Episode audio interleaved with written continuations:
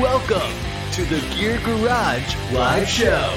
This weekly YouTube show covers whitewater rafting, river safety, Oh god, I lost my paddle! gear, and anything else Zach feels like rambling on about. Welcome to the show, everybody. Hope you guys like the new intro. I think it's pretty funny. And uh, this is a show I do uh, almost every Tuesday. Some next week I might do it on Monday or Wednesday. We'll see because I'm I'm in a meeting. But I try to answer questions that are submitted either ahead of time on Whitewater Guidebook or during the show. And so there's a question right now I'm just going to get to since it's it was submitted as a comment. Um, thanks for keeping the show going. Yeah, I, I really enjoy it. I really enjoy taking the time to talk to people and um, just this time is interesting to me. I learn a lot. These discussions are fun. So yeah, of course. Opinions on having separate frames on a raft. Example: a longhorn frame in the back and a separate frame for a cooler and dry box in the front. Yeah, I mean, I think I, what you're asking is, should I have one big frame that's a big thing, or a separate longhorn with a separate cooler frame? And I'd be a pretty big fan of the separate frames because I feel like if you that if you're doing a multi-day trip, you want the you want to sit on something, you want to have cooler space, dry box space, you want to have all the things. But if you're doing a day trip, you just want a simple longhorn frame, and so it gives you more adjustability or more options to do both multi-day and day trips. When I teach rowing classes, and somebody shows up with a massive frame, you know, it's just it's so much work to get the frame on it, and then carrying the boat down to the river and back up um, because not every put in is just a trailer back it down. Sometimes you have to hike a boat a little ways to carry it up a hill and lower down a cliff. And so keeping frames simple and light for day trips is awesome. And I feel like that's how you get good experiences day trip boating. You can't, you know, if you just do the Rogue a few times a year, maybe like a permit river you get, you're not going to be that great of a boater. I think it takes reps doing like the, your backyard run, doing the American in California, doing the Clackamas here in Oregon, doing the Payette in Idaho. Just if you're back east, I don't know whatever rivers you guys do. The Ocoee's probably something you guys all do. I don't boat back east, so I don't know. But there's probably a run where you go you go boat on your weekends, and you know, and then you get ready for your big multi-day. So having that that frame that can work, be both a single day simple frame that's light, you're more likely to go because you don't have to like also you know, to get ready for a day trip and have to put the big heavy frame on and you have to sit on a cooler sometimes and all the stuff, you're probably not going to do the day trips because it's so much work to lift all that stuff and deal with it. So that's hopefully Christian answered your your your thing there.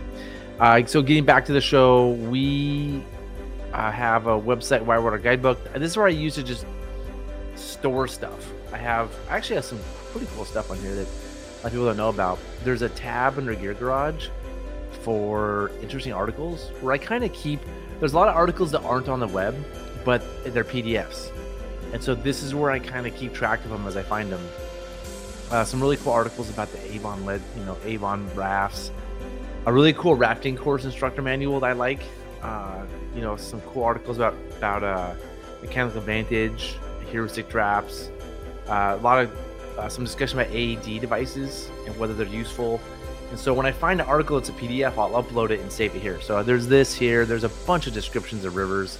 If you go to like Oregon, there's the most because I'm I live here. Uh, but a lot of other states have descriptions. And under Gear Garage, this is where you can ask or add a comment. The message. This is just put in here. Unfortunately, this box sucks for a message. And I'm, again, I'm still working on making it better.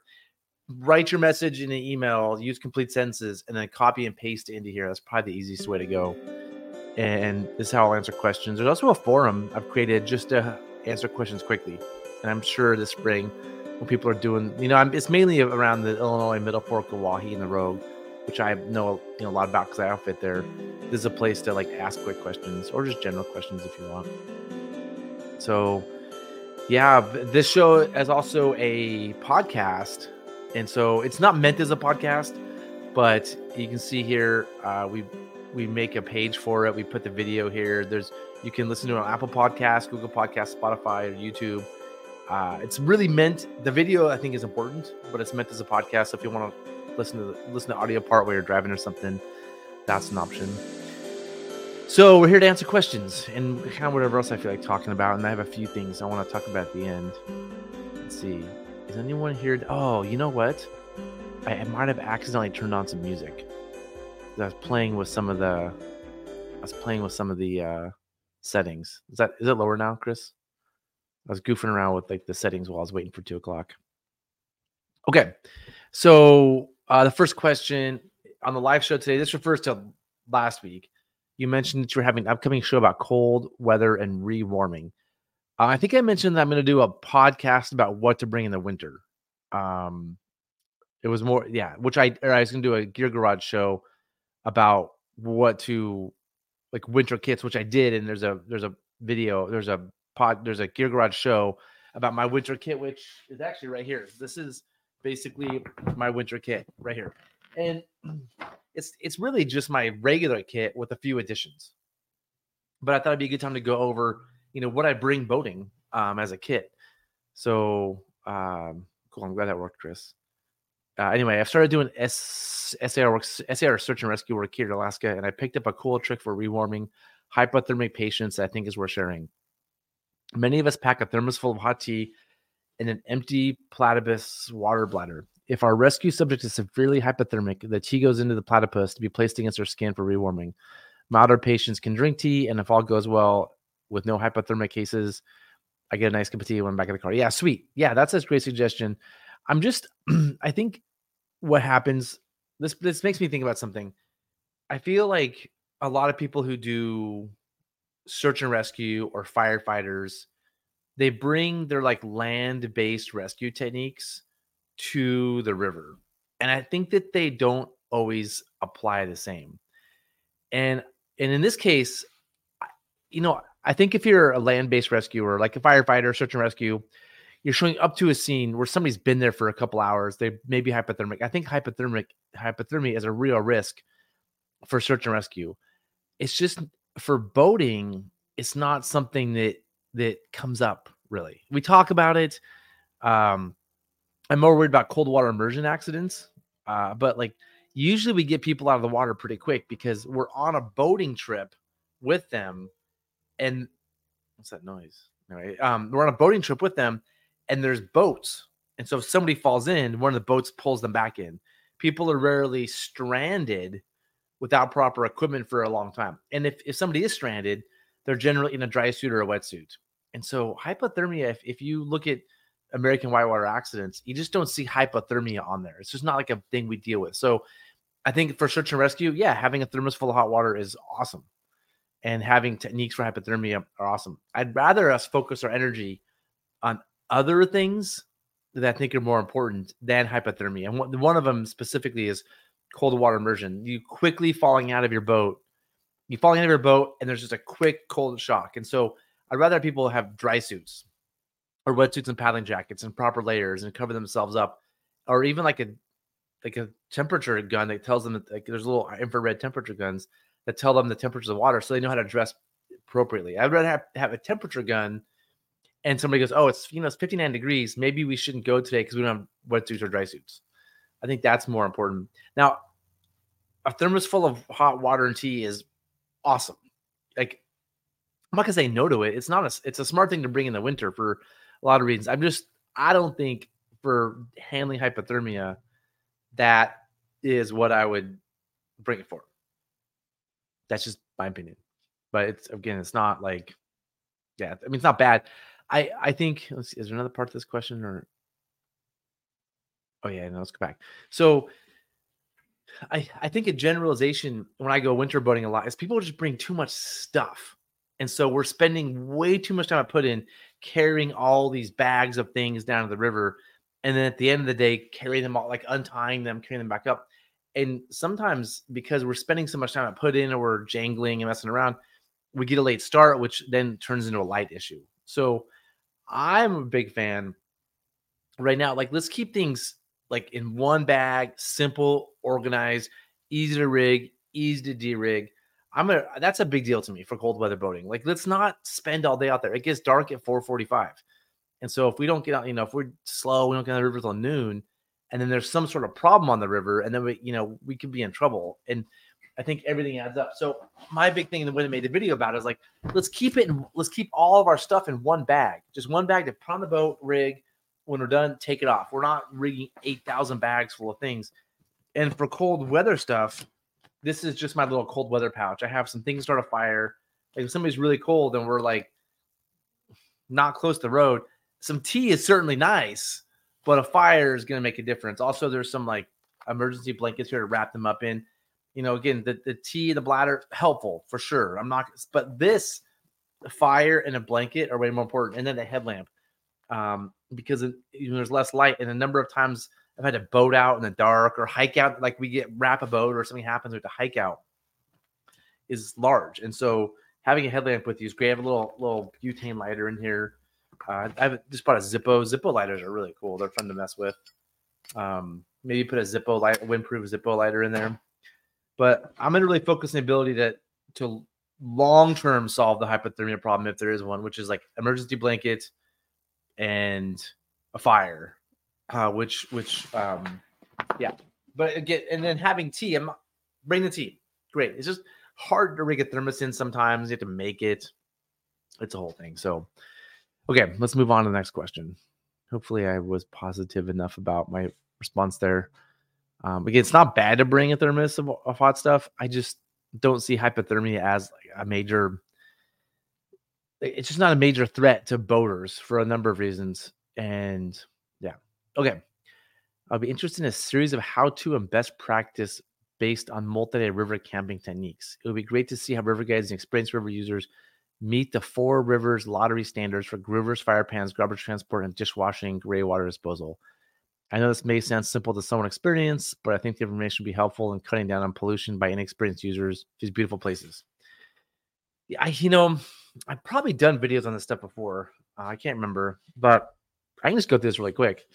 Um, the Four Rivers Rivers Lottery, for those if you don't know, the Idaho Lottery for the Middle Fork, Main Salmon, Selway Hell's Canyon, which are pretty prime permits.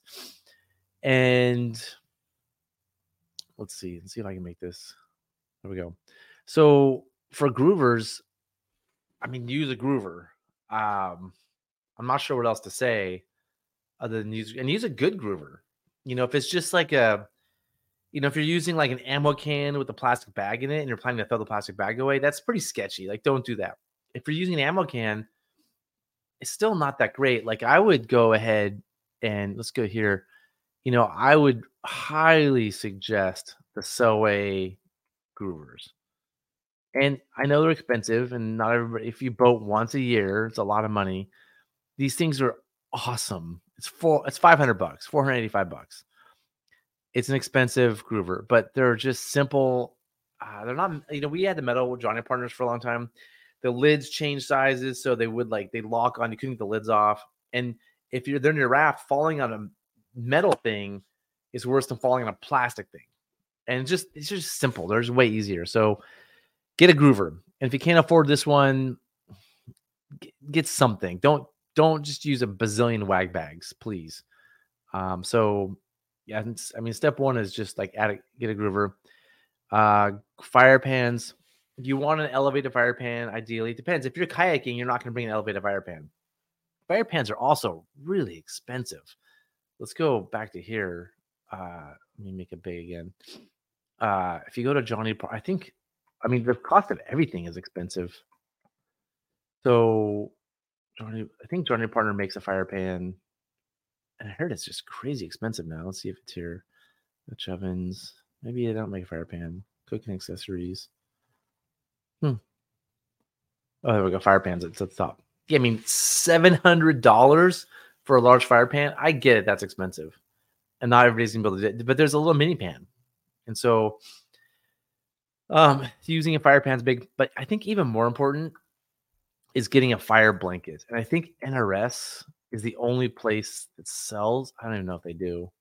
They used to sell fire blankets. Oh, get yeah, this one right here, the fireside. You can get Amazon for less. We'll look at it. Actually, hold on. Let's go to NRS fire blanket. Here we go. Get a fire blanket. Oh, here's oh this one's uh, we have this one the FSP one. Oh, it's no longer available. So that's, that's too bad. But this one right here, the this is the one we use now that they replaced that one. That way, when stuff inevitably falls out of your fire pan, you can just kind of get them in the morning, get it all up, and dump it somewhere and you have a responsibility to carry your ashes out. So, you know, you need some sort of. We use a 20 mil ammo can for ash, and we carry it out. We re what the smart thing to do is have an have a big can for ash, and then re-burn it every night in camp. So, if you have like a 20 mil can, I think it's 20 mil. It's like they're this tall, but they're this full of ash. Dump the ash on, start a fire on, burn the ash down, put it back in there. If you keep putting the ash from a six day trip, it's going to fill up really fast and and people, you know, then might start putting ash in the river, which I'm going to say is not best practice. It's, it's you definitely should be doing the middle fork because the clear water being one of the outstandingly remarkable values based on the wild and scenic river designation. So um, get fire fire mats are huge. So uh, that's for for um, fires, garbage transport. I mean, put it in a I don't know what else to say other than like transport your garbage out. Like you you have dry boxes, the food we're in, those become trash boxes. But and pick up trash in camp. I I set up camps in the middle fork all the time. I, if I'm driving a speedboat, I'm the first one to camp, setting it up, I find trash more than I should, band-aids, stuff. And so it's it's just being a good steward of the area. I don't know if a video is going to make anybody do better uh, and dishwashing, gray water disposal. So gray water, it depends on the river. If it's the if it's a river where water quality is protected, like the Middle Fork, gray water goes above the high water line, so that that way, like it doesn't, even though high water comes, doesn't wash it into the main river. If it's a river like the Rogue, gray water goes into the river, and so where water quality is not that great, you're not making it worse by throwing gray water in there. So, um, and then excuse me when you have your like dishwater with like pieces of food in there you you pour it through a strainer to like collect it and then throw that stuff away so i hopefully i don't know if this person's asking me for videos because they want the answers to this stuff or they want me to tell others what to do um like hey stop being dummies the dummies aren't listening to me so me making the videos, I could make these videos. Maybe I will someday. I, it's it could be a great, it's a great idea, but um, unfortunately, I don't have like all the things here where I'm at now. I have to go to Southern Oregon or Idaho to get like all these things you're talking about. But um, good suggestion. Thanks for the suggestions. Hopefully that helps a little bit. Matt's saying rest stop is dope. Bags are heavy duty and come with enzymes. Rest stop. Let's look at let's look at this, Matt. How you doing, Matt? rest stop is I think rest stop are just bags, right? Toilet. There's a whole toilet. Oh, these things, man, seventy-one dollars. So this is certainly an option. Um, is it really dope? Is it more, Matt? It can't be more dope than the Selway, right? Um, it's just a bucket with a lid. I mean, if you're over 230 pounds, this is going to be challenging. Sitting on this thing, having not tip over. And this is like, if it tips over, poops on the ground. Uh, it's a, it says it's a sturdy top locking base. And this is just like a gamma seal lid. This is just a bucket with a gamma seal lid and like a plastic toilet. And then, but does it go into a bag? The commode has been tested to withstand 300 pounds of pressure over. Yeah, it can stay and withstand 300 pounds. But if a 300 pound person sits on this, I don't know. Um, is it just this bucket or other? Looks like the, oh, this is what you want, the bag. So it looks like you put these bags in here. Yeah, or heavy duty enzymes. Yeah, and then you what do you do with the bags, man? You put them in a trash can somewhere. I don't. I'm not a fan. I'd rather have people have good. This is the problem. And if you have this kind of groover, if it falls over, you're not gonna. I mean, hopefully you clean it up, but like, I think people might leave that. That's problematic, and people might be hesitant to use it and then do something that isn't as responsible. But for you know, 100, this one's 112 for the price. I guess you can't beat it, but it's pretty gross. I'm gonna, I'm just gonna say this is gross. I'm gonna just Matt, this is gross. Um, but better than nothing. Um, 100 percent better. 100 percent. Be- this is not 100 percent better. Are you saying this is a hundred percent better than a Selway toilet? That is insane. That is wrong. This is 90% worse. There's no way this is better than a Selway toilet. A ducky. We should do a ducky multi-day show. Okay, so if you're doing ducky multi-day show, a ducky multi-day, I'm gonna show you. You have two options. You have. Let's go back to Selway. This, this is this first one is the the bomb option, Matt. I'm, I'm, I'm sorry to have to be educating you on ducky stuff, but I'm about to educate you. The mini bank. This thing was designed for duckies. It has like it's like tapers down to be sitting in the front of a ducky. I've used this on ducky overnights. This is the bomb. It's sturdy. It's the poop goes in there. Can clean it really easily. It's not gross like these rest stops. This thing is sweet. It's it, it won't fit in like an Aire Lynx where it's all pointy at the end or like a Sotar pointy ducky. You need like a real overnight ducky. But this mini bank, I have one. I love it. I absolutely love it for ducky trips. But if it, I don't carry this into the Chetco, if I'm going Chetco, oh sorry, sorry everyone, this is not up. Let me. I'm still on the old one. This is the mini bank. Selway. So Selway makes the one I talked about earlier. They make the uh the river bank, which is it's 500 bucks worth it. It's a lifetime investment. But then the mini bank is where it's at. This thing is really cool. And so you can see, you kind of see from the photo that it's like straight on the sides, but then tapers down to sit in the front of a ducky. But if I'm going to go lightweight, lean and mean, I'm gonna go. Uh, what's that one? Uh, let's see if NRS sells it. I think NRS. This one. Really, if I'm gonna go bags, I'm gonna go. This one's uh probably the same weight as a bucket, but it's not a bucket. You're sitting on a bucket. It's a bucket. It can tip. This thing has like legs. It folds up really small, about the same size as a bucket, maybe smaller. Has like the seat built into it, and you hang the bags below here, right? So it's like you hang the bags. People poop in the bags. You get four poops in a bag, and then I bring one of the. There it is. That. Oh, sorry everyone. I'm. I, I did it again. I opened up. I'm still on this one, but I want to show you all this right here, the clean waste. Um, and so this this one has to use bags. You use wag bags, and wag bags hang perfectly from it. It's a nice system. The legs fold up, and you have this nice little carrying case. You just rig this thing in a ducky. This thing is way easier to rig a ducky than like that random bucket. So let's go back to what's that thing called again, Matt? Um, oh man, rest stop. Let's go back to rest stop. Just just a bucket. Um it also like there's nothing to rig this into a boat. It's it's that's a metal handle. Like this is a bucket. This is a five dollar bucket. They're selling for you know with a gamma lid, which costs ten bucks. So it's like a fifteen dollar bucket with this thing. They're selling for seventy one. This honestly, the people that get upset about how expensive Yeti buckets are should get really pissed off about this. But um, how do you rig this into anything?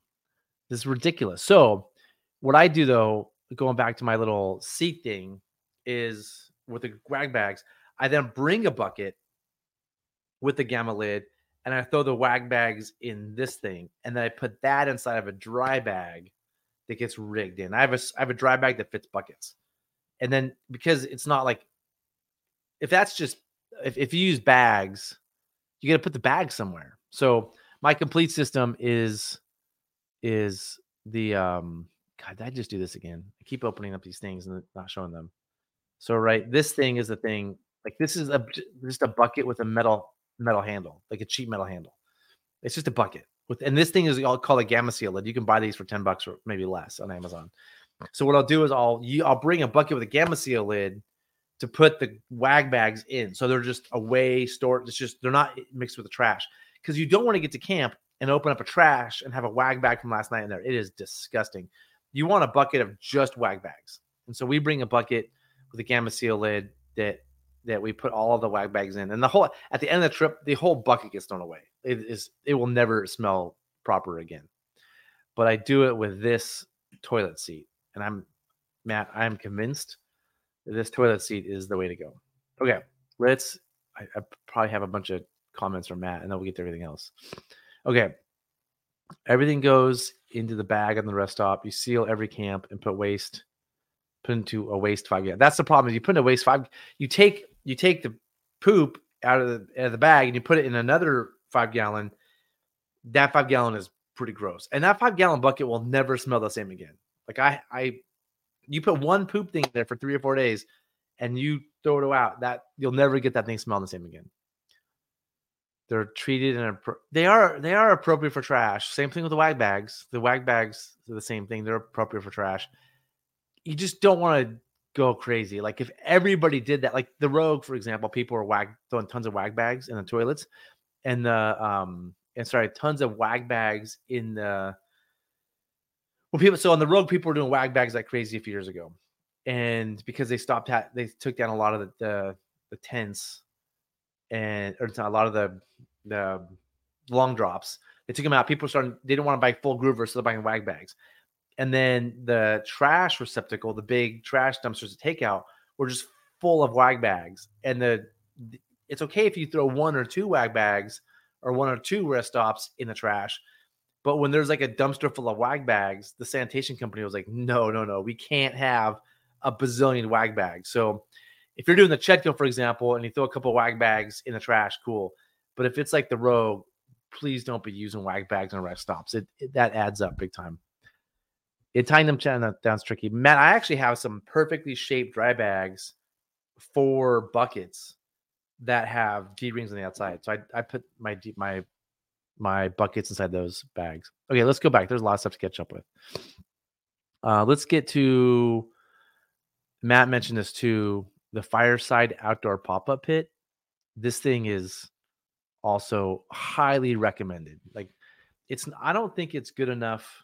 So, so let's go to fireside pop up pit. We tried it for commercial trips and I don't think it's durable enough for day in day out use. We we broke it pretty fast, but uh, this thing. So why is it so? It's this thing right here. It's really nice. Um, it's pretty big. Uh, it has mesh at the bottom, so air comes through the bottom, and like there's more oxygen. It does a really good job of of being an elevated fire pit. Um, highly highly recommend it. Pretty affordable. It's like 60 bucks or something. Yeah. This is definitely the way to go.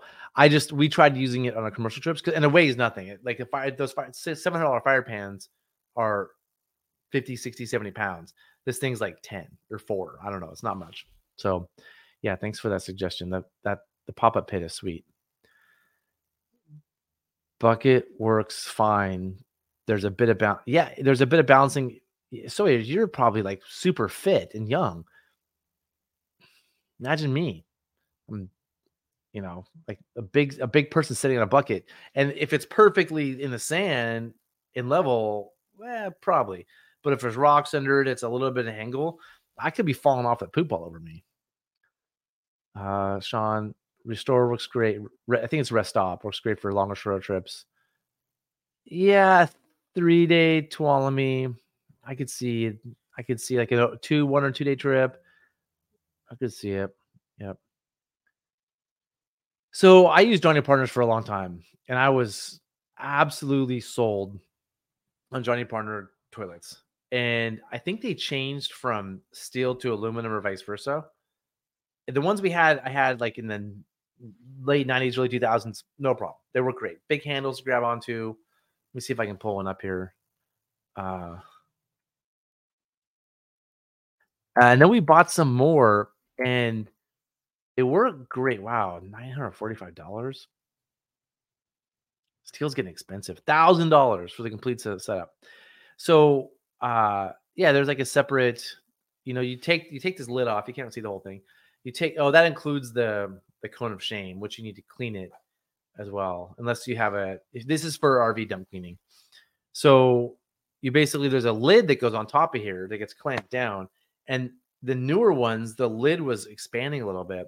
And it would take like three or four, five, ten minutes with like screwdrivers and tools to pop the lid off. And you do that once or twice a day for a summer, and you'll hate these things. So I think historically they were really good. They changed something with them, and then we also had a problem with them leaking. They started leaking after a while. They they changed how they were made. So I'm not going back. And even if they're perfect, and now that use a Selway, the Selway is better than this. It's just better. Um, there's not like a separate this thing. You have a whole separate. You have the tank, and you have the whole separate toilet thing that is like metal and can get poop on it.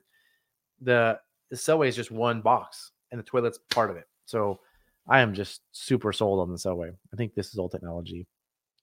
Rest stop. Yep. Okay, here we go. treated. Okay, got it. I'm catching up with things here. Will the Rangers on the Rogue approve of the one of three legs wag bags? I hope not. I don't think they will, and I hope not. I don't think you should be using wag bags on the Rogue. We just you we, we can't throw thousands of wag bags into one.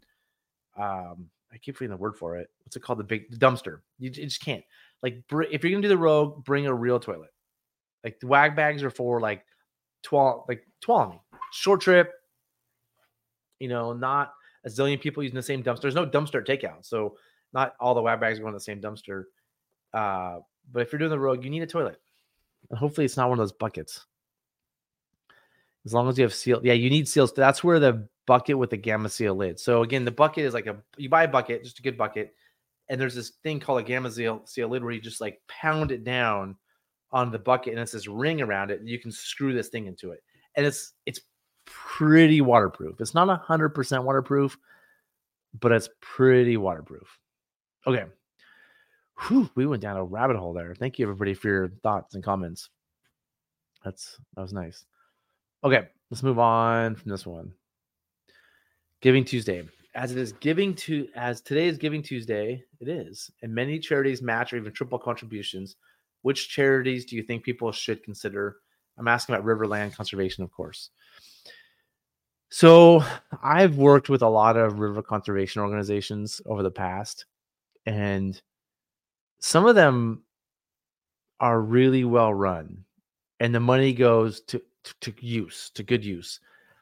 Some of them, I see their employees spending way too much time at conferences and meetings and traveling and going to film festivals and um, so I judge the ones based on what they get done but also like is the money being used for like actual on the ground river protection going to dc going to places are they are they making good use of the money?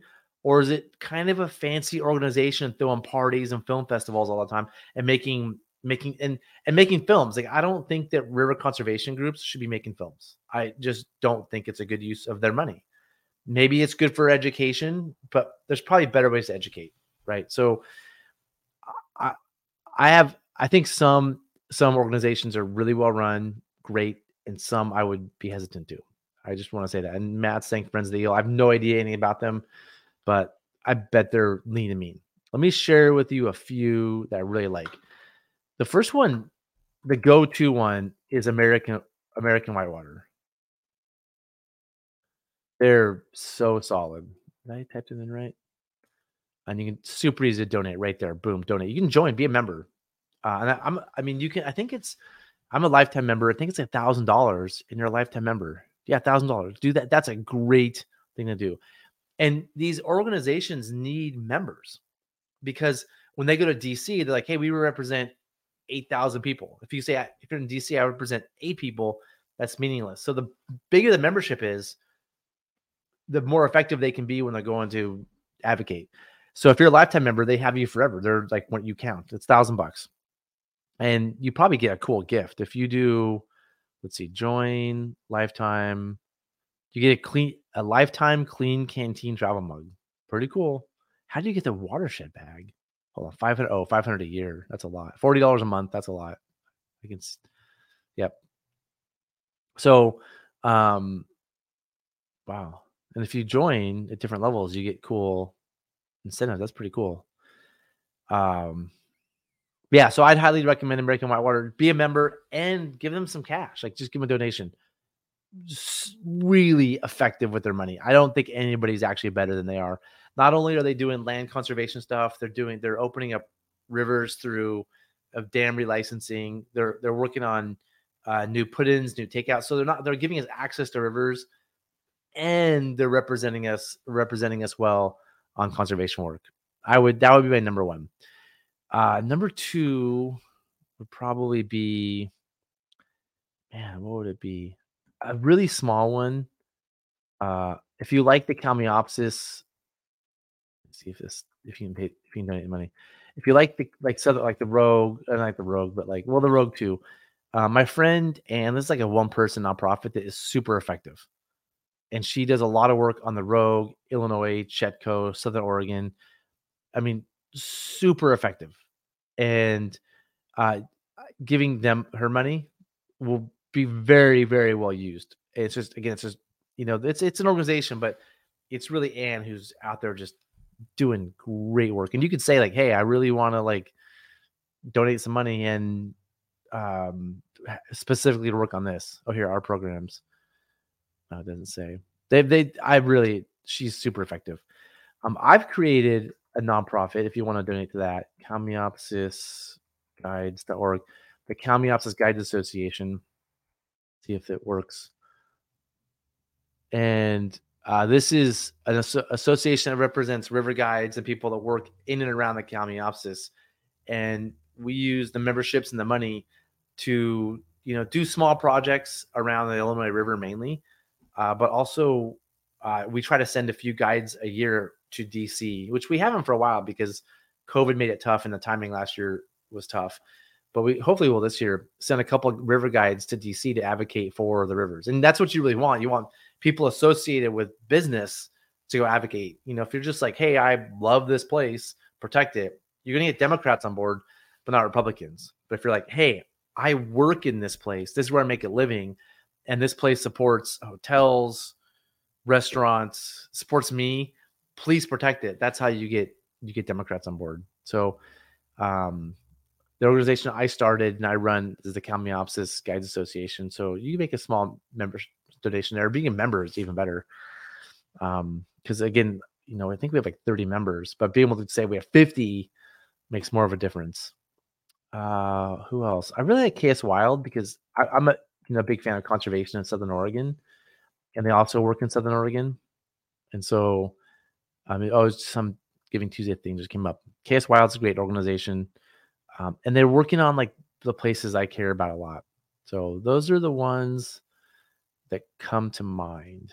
There's more, but those are the ones that just come to mind quickly. Okay, whoa, here's some more comments. Oh yeah, Connor, thanks. Thanks for speaking up. We got to get you to DC, Connor. Actually, we got to talk about that if you're around then. The AWA, yeah, I mean, American Whitewater has done so much for opening up whitewater. It's unreal. If they didn't exist, it would be a different sport. It would just straight up be a different sport. It wouldn't be as great and they're trying to get the T back. Yeah, I mean, it's you can do private trips on the T, by the way. You just have to pay an outfitter who has access to the road to drive your equipment in. The, the it's a tricky one. Getting access to the T is a tricky one because there's the main road is pretty toast. Both the, the put in and takeout road are pretty toast. I'm not sure how fixable they are. And the South Fork Road they've opened up access for outfitters, but it's a it's a steep road. You do not want your average person driving that road. They'll so people start bringing Subarus down. You want a minimal number of cars who know that road going down there. So it is accessible for private trips. You just have to pay. It's basically Cedar Mac is the one doing the Drive your stuff in. Okay, good question. That's a good question. Here's another question. What do you find the best ways to stay in shape in the off season? How helpful is flat water rowing? I I boat year round.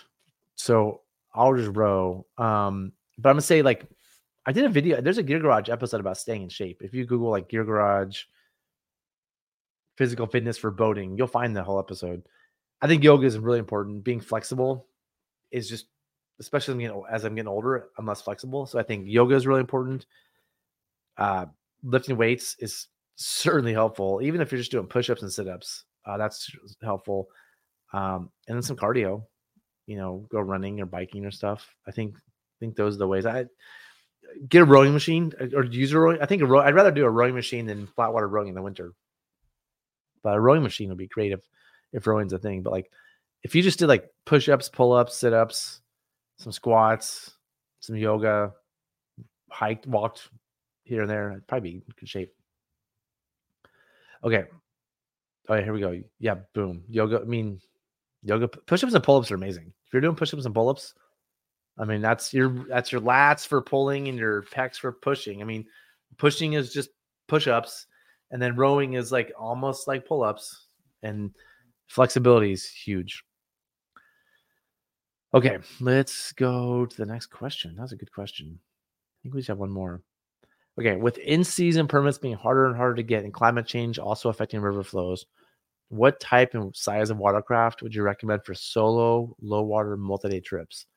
I don't carry a cooler and I use mostly ultralight backpacking gear. So, uh, first of all, I think permits are going to get easier to get because I think that we're dealing with a COVID backlog. Like what happened during COVID was, and even in fires too, in the Forest Service said, okay, we're not issuing permits, but if you have a permit, we'll give it to you next year. And they did that again, and they did that again. So there's all these permits backlogs from like 2000, 2001, even 2002 that we're still catching up with. So there just aren't as many permits available. And I think that um, there was a big boom in outdoorsy stuff, which I think is dying off a little bit. That's just my guess. So I think the permits will actually get easier to get um, over the next five years. Um, climate change affecting flows. Yeah, let's. I mean, we've had good flows the past few years. Um, I'm not going to recommend solo low water multi day trips. I'm I'm just not going to recommend solo trips. So I just want to make I want to I can't I can't let that go. And every time solo trips comes up, I want to look at the AW accident database because I think we're normalizing solo trips too much as as a sport. I feel like if you do a solo trip, please know you're taking additional risk and you should do it below your level. But if also if you do a solo trip, please don't go to Instagram and say did a solo lap, did win solo. Like do a solo, do it by yourself. Go if you bow by yourself, do it by yourself. Do it for you do please do not come back and brag to everybody about how you voted by yourself. Just do that. So I, I always want to look at the database and see how people are dying on their. Oh, look, here's the first one um, darkness. We were just talking about that, like having a headlamp with you. Um, kayak pinned in a rock, PFD not worn, pinned in, against a strainer, PFD not worn, strainer, foot entrapment, and pinned against a lot of pinned against rocks or sieves. Wow, more than normal. Um, I don't see any solo. Oh, here we go. One boat trip. Upper Tieton. Caught in a low head dam. I mean, if you get caught in a low head dam by yourself, who's going to save you? Uh, one boat trip. Oh, another darkness. Wow, that's crazy. I've never seen darkness until today. I've seen it twice. P- PFD not warm, PFD not warm, PFD not warm you know but if if we're looking at this in the spring we're going to see a lot more one boat trips and so one boat trips are they don't cause the fatality but they're a they're they're they're a factor in a lot of fatalities so i just want to every time this comes up i i want to make sure to make it clear it's just not good form to sell a boat but if you do i'm to answer your question what boat do I recommend for solo low water multi day trips? It depends how light you're going. I mean, duckies are sweet. Um, yeah, duckies. It, God, it just it depends on you, really. Um, oh, man, low water multi day trips. I probably, I'd probably go with the raft because if your ducky is loaded down, it's to just be lower in the water. And so if you carry the same amount of stuff in a ducky that you bring in a raft, that raft is to be super light and nimble and will glide over rocks way easier. So if I'm thinking about like the Selway in August or low water middle fork, I'm thinking I want the biggest boat I can take with the least amount of stuff in it so that it sits higher and I go over rocks. So I'm a massive fan. There's a there's a wing 13 foot boat. That, this is what's coming to my brain right now. That Tony Stark boat. That if you call they don't they don't the wing 13 foot boat I like isn't on their website, But if you call them and say, I want the Tony Stark boat, they know what it is. It would be a sweet low water boat if you're going ultralight. Um, and also a ducky. Like things like it, there's so many runs out there that people don't do, like Big Creek into the Middle Fork. It's like three plus easy four. You don't need a permit. Great ducky run. Um, yeah, there's a lot of great ducky runs out there.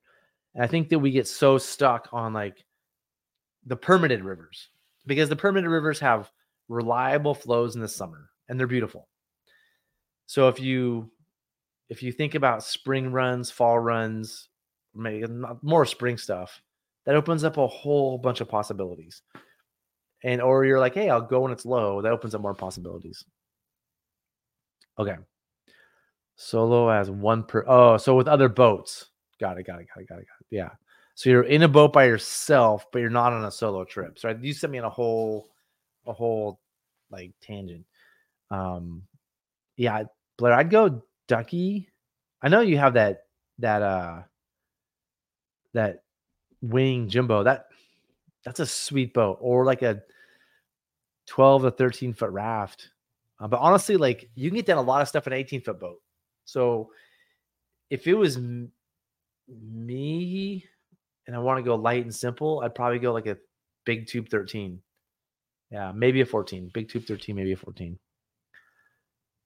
All right, that is the end of the questions. Man, great discussion. Okay, so uh, before we finish up, I want to share just something cool I found uh, the other day. Actually, a friend of mine showed showed this to me. The Rheos sunglasses, and they're floating sunglasses.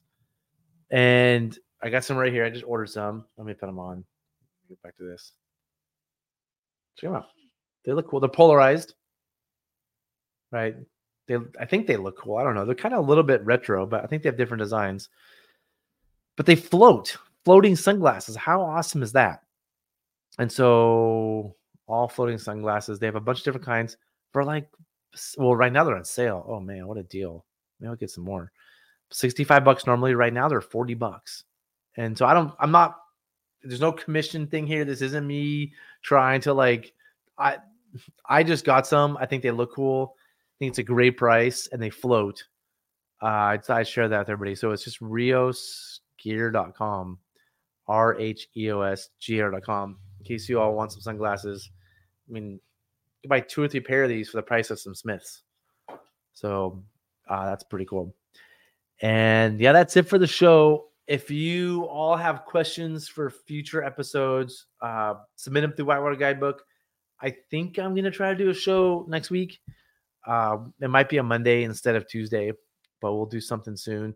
And I really appreciate all of you that are members who like and subscribe uh, you know, I'm man, I'm I'm catching up with NRS in terms of subscribers. That's my new goal.